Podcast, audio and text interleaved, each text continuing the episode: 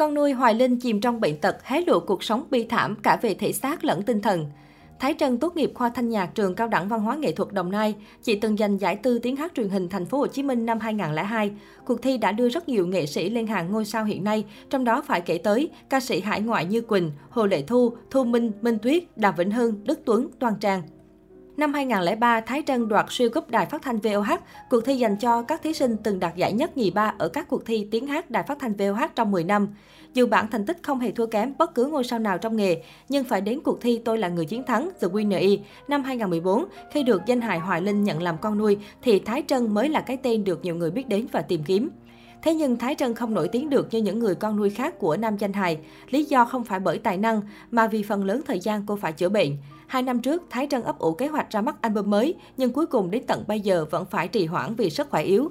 Trong cuộc phỏng vấn mới đây, Thái Trân cho biết cô phải ra vào viện liên tục. Mùa dịch vừa qua, con nuôi Hoài Linh nằm viện cả tháng trời. Vừa về nhà được vài hôm lại vào tiếp vì nguy kịch do nhiễm trùng màng bụng. Thái Trân hiện đang điều trị suy thận giai đoạn cuối, cộng thêm suy tim nặng, suy gan. Nữ ca sĩ tâm sự, ngay từ bé sức khỏe cô đã không được tốt, bị suy tim nhưng lại nghĩ viêm xoang nên mỗi lần mệt chỉ uống thuốc giảm đau. Cũng vì chủ quan mà cuối cùng con nuôi Hoài Linh bị cao huyết áp lúc nào không hay biết. Về sau còn bị thêm suy thận, suy gan.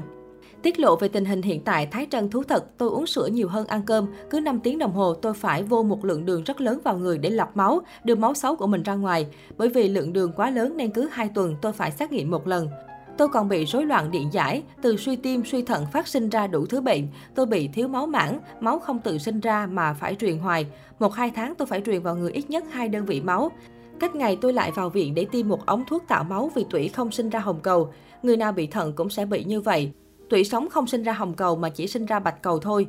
Bệnh tật hành hạ nhưng con nuôi Hoài Linh vẫn luôn giữ tinh thần lạc quan, nỗ lực vươn lên trong cuộc sống. May mắn là gia đình vẫn luôn ở bên giúp đỡ, chăm sóc nữ ca sĩ tận tình. Chồng Thái Trân là kỹ sư công nghiệp nặng, từng mê mệt giọng hát của cô mà đem lòng yêu.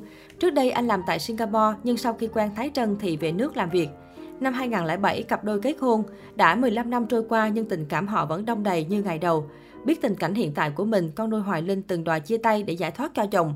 Cũng có khi hai người mâu thuẫn cãi vã, thế nhưng cuối cùng họ vẫn ở bên nhau, hạnh phúc cho đến tận bây giờ. Chia sẻ thêm về hoàn cảnh của mình, Thái Trân cho biết cô sinh ra trong một gia đình không mấy hạnh phúc. Tuổi thơ của nữ ca sĩ là những tháng ngày ngập trong tuổi hờn tổn thương. Từ ngày Thái Trân còn bé, ba và mẹ cô đã không còn ở với nhau. Cô bỗng như cái gai trong mắt bà, thường xuyên bị đánh đập, ghét bỏ.